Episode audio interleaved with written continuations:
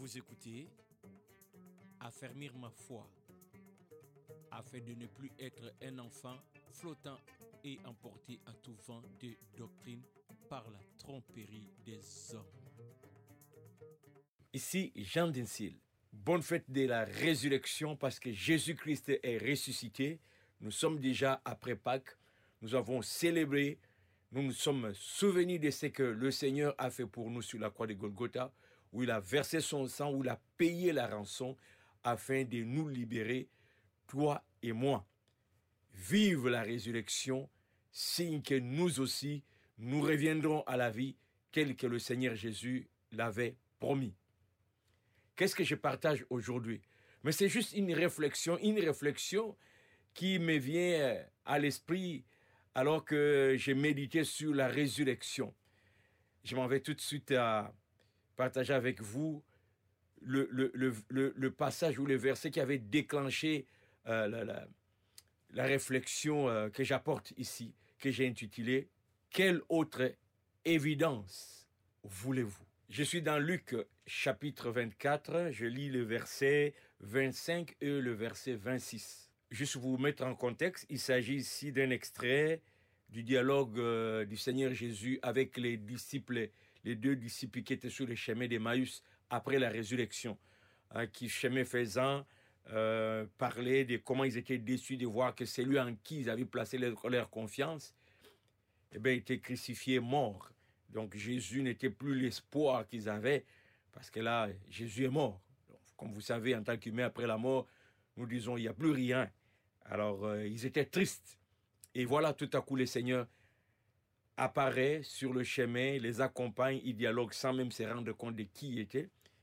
Alors, au verset 25, le Seigneur dit ceci. Ô homme sans intelligence et dont le cœur est lent à croire, tout ce qu'ont qu dit les prophètes. Ne fallait-il pas que le Christ souffrit ces choses et qu'il entra dans sa gloire? Et commençant par Moïse et par tous les prophètes, il leur expliquant dans toutes les Écritures ce qui le concernait. Donc, les seigneurs les trouvent tristes, regrettant la mort de Jésus, et là, le Seigneur va s'exclamer en ces mots, ô homme sans intelligence et dont le cœur est lent à croire tout ce qu'on dit les prophètes, les prophètes tout ce que les prophètes avaient dit. Et là le Seigneur va les rappeler l'histoire les prophéties ainsi que l'accomplissement de toutes ces prophéties Jésus-Christ était là vivant ressuscité comme prévu qu'il reviendrait à la vie trois jours après et nous pouvons voir ça aussi rapidement dans d'autres euh, extraits de la, la, parole de Dieu. Je lis dans Jean chapitre 2, verset 18 au verset 22. Les Juifs, prenant la parole, lui dirent, Quel miracle nous montres-tu? Pour agir de la sorte Jésus leur répondit, Détruisez ce temple, et en trois jours, je le leverai. Les Juifs dirent, Il a fallu 46 ans pour bâtir ce temple et toi, en trois jours, tu le relèveras. Mais il parlait du temple de son corps. Il ici, c'est Jésus. Donc Jésus, en disant détruisez ces temples, Jésus ne parlait pas de, du temple euh, qu'on a construit pendant 40 ans, mais il parlait bien de lui-même, de son corps. Au verset 22, il nous a dit ceci. C'est pourquoi, lorsqu'il fut ressuscité des morts, ses disciples se souvinrent qu'il avait dit cela et ils crurent à l'écriture et à la parole que Jésus avait dite. Après la résurrection, les disciples vont constater l'accomplissement des prophéties, l'accomplissement de cette parole, détruisez ce temple. Et trois jours après, je vais le relever. Un autre texte, Matthieu chapitre 12, verset 38 au verset 42. Alors quelques-uns des scribes et des pharisiens prirent la parole et dirent, Maître, nous voudrions te voir faire un miracle. Il leur répondit, Une génération méchante et adultère demande un miracle. Il ne lui sera donné d'autre miracle que celui du prophète Jonas. Car, de même que Jonas fut trois jours et trois nuits dans le ventre d'un grand poisson, de même le Fils de l'homme sera trois jours et trois nuits dans le sein de la terre. Les hommes de Ninive s'élèveront au jour du jugement avec cette génération et la condamneront, parce qu'ils se repentirent à la prédication de Jonas. Et voici, il y a ici plus que Jonas. La reine du Midi s'élèvera au jour du jugement avec cette génération et la condamnera, parce qu'elle vint des extrémités de la terre pour entendre la sagesse de Salomon.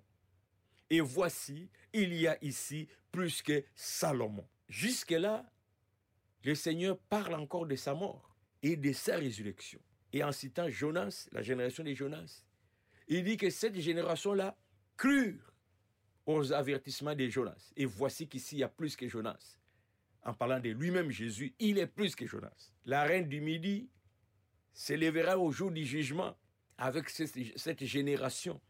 Elle, elle crut, elle fit un grand voyage pour, aller voir euh, Salomon, le grand sage de cette époque. Et Jésus dit, voici qu'ici, devant vous, vous avez plus que Salomon. Lui-même Jésus. Jésus est plus que Salomon. Jésus est plus que Jonas. Et si cette génération ne croit pas, maintenant que nous célébrons la résurrection, Jésus revenu à la vie, toutes les prophéties accomplies, la question à se poser maintenant est, quelle autre évidence voulez-vous pour croire que Jésus-Christ est l'agneau de Dieu qui, ôte les péchés, du monde. Jésus-Christ est la, la, victime expiatoire. Jésus-Christ est le chemin, la vérité et la vie, et nul ne peut aller au Père que par lui. Quelle autre évidence voulez-vous pour croire? Tout est accompli. Il ne vous reste qu'à croire, ô cette génération. Jésus-Christ n'est plus dans les tombeaux. Jésus-Christ est sorti du tombeau. Jésus-Christ est monté au ciel Jésus-Christ reviendra. On va lire cela. Je suis dans Actes des Apôtres, chapitre 1, à partir du verset 8. Mais vous recevrez une puissance, le Saint-Esprit survenant sur vous, et vous serez mes témoins à Jérusalem, dans, à Jérusalem, dans toute la Judée, dans la Samarie et jusqu'aux extrémités de la terre. Après avoir dit cela, il s'agit ici de Jésus-Christ, il fut élevé pendant qu'ils, les apôtres, le regardaient et une nuée les déroba à leurs yeux. Et comme ils avaient les regards fixés vers le ciel pendant qu'ils s'en allaient, les disciples avaient les yeux, les yeux fixés vers le ciel, regardant Jésus monter, voici deux hommes vêtus de blanc leur apparurent et dirent, Hommes galiléens, pourquoi vous arrêtez-vous à regarder au ciel? C'est Jésus qui a été enlevé au ciel du milieu de vous, viendra de la même manière que vous l'avez vu allant au ciel. Quelle autre évidence voulez-vous pour croire? Tout ce qui a été dit au sujet de Jésus s'est accompli. La fête de Pâques n'était pas juste un moment de se reposer, c'est un moment de se souvenir de l'accomplissement de toutes les prophéties. Jésus est monté au ciel et il reviendra. Tout est accompli. Il est l'agneau qui ôte les péchés du monde. Tout ce qui te reste, c'est de croire, d'accepter Jésus-Christ comme ton Seigneur et Sauveur, de, de prendre ce salut que Dieu t'offre par Jésus-Christ. Jusqu'à quand vas-tu chercher des évidences? Et quelle évidence veux-tu encore? Je termine avec deux interpellations. La première, à toi qui as déjà accepté Jésus-Christ comme ton Seigneur et Sauveur. Que cette célébration de Pâques, que cette célébration de la résurrection puisse encore affermir ta foi. Continue de croire. Continue d'attendre le Seigneur. Continue de laisser sa parole te transformer. Il reviendra tel qu'il avait promis.